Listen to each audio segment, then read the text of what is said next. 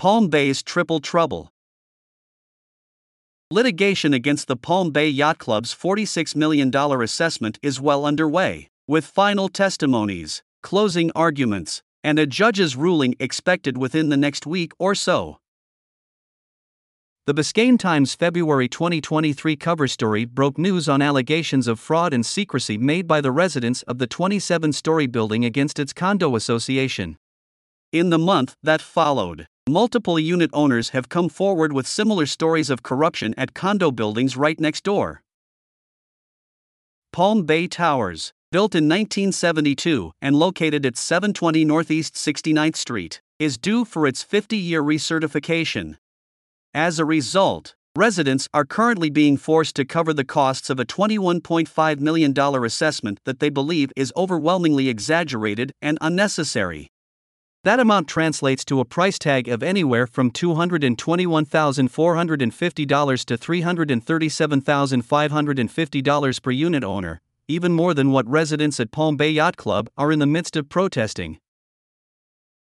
Owners at Palm Bay Towers filed a lawsuit against their association in 2021, along with residents of the neighboring Palm Bay condominium experiencing similar issues. With little progress made during the court proceedings, Towers residents have meanwhile been forced to begin coughing up their shares of the debt. Connecting the dots. In each scenario, the suspected conspiracy is roughly the same. Condo association boards made up of developers and self dealers who many residents accuse of looking to decrease property values and inflate repair costs for their own biddings. Indeed, many residents have already been forced to sell their units at a loss of their potential value. Just as at Palm Bay Yacht Club, desperate owners at Palm Bay Towers hired an independent engineer to secure their own assessment. Charles Culpepper Jr was a leading engineer for the tower's 40 year recertification who successfully replaced the structure's windows for less than $3 million, despite an $11 million assessment made by the association's engineers in 2010. On the residents' collective dime, Culpepper prepared another report for the building's 50 year recertification in 2021 that deemed the building to be structurally sound. In essence, he gave them a $0 assessment. That said, Culpepper did make recommendations for additional repairs that should be addressed regardless of its recertification status.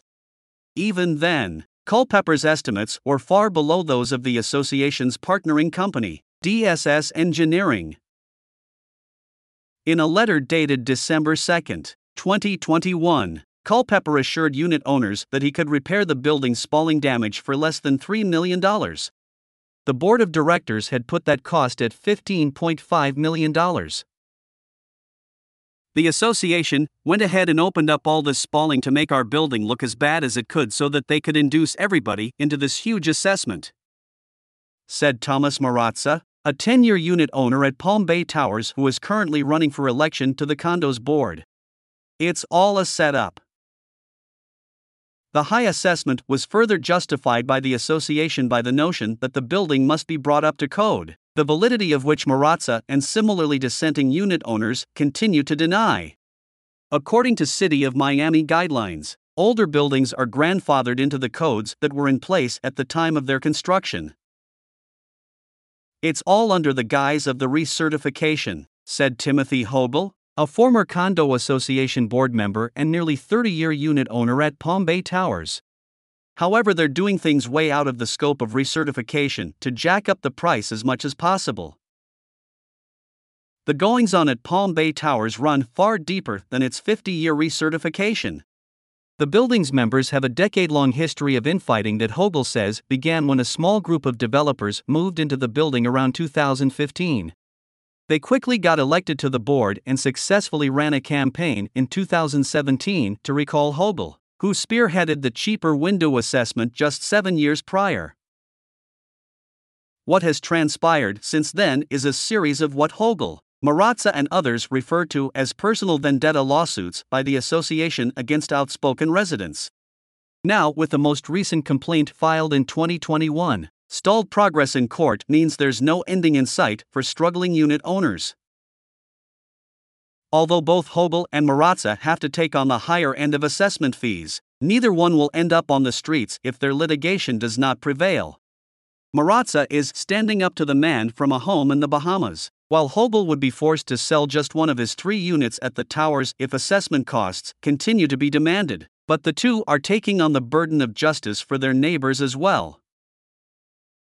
We're going to keep suing, and we do think we are going to prevail, but unfortunately, there's no other choice but to pay in the meantime, said Maratza.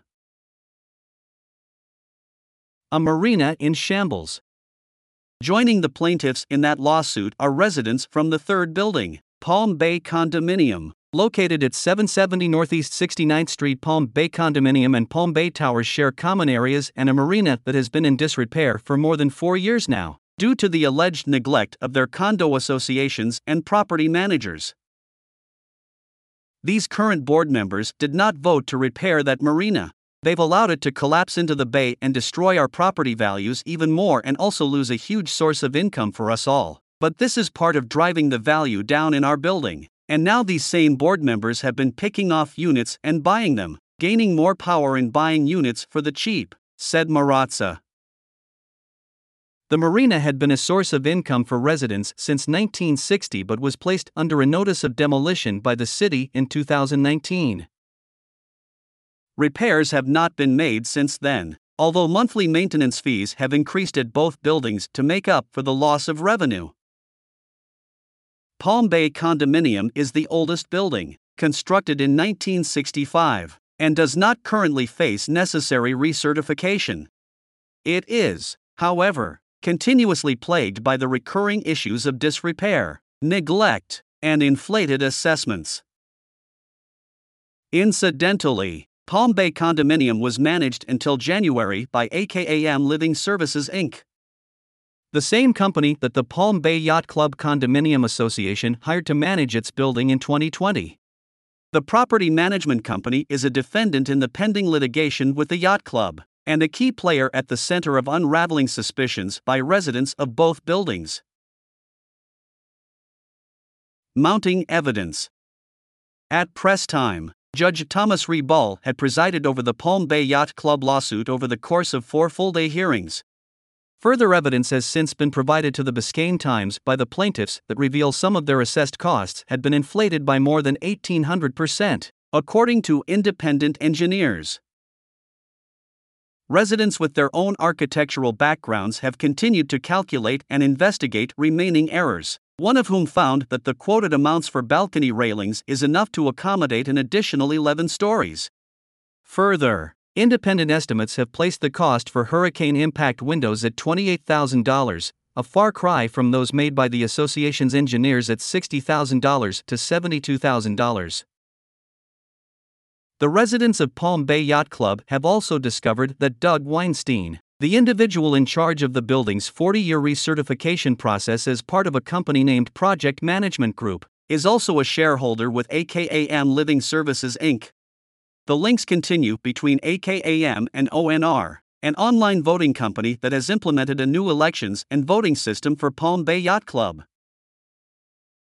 Potentially rigged elections and mysterious relationships are the cherry on top for residents who are already litigating against unpermitted work and misappropriation of funds by their association. The condo owners maintain that the board has failed to disclose the proper documents to justify its dealings. In the meantime, residents told the Biscayne Times that they have received a series of calls and outcries from owners throughout Florida facing similar issues.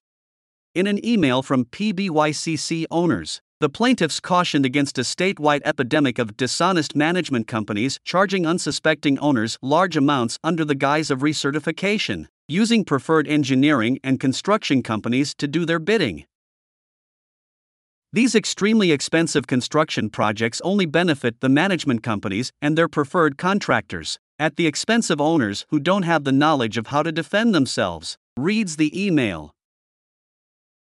Maratza expressed a similar sentiment, warning against the unfortunate possibility that these same management companies would use the Champlain Towers South tragedy in their fear mongering tactics.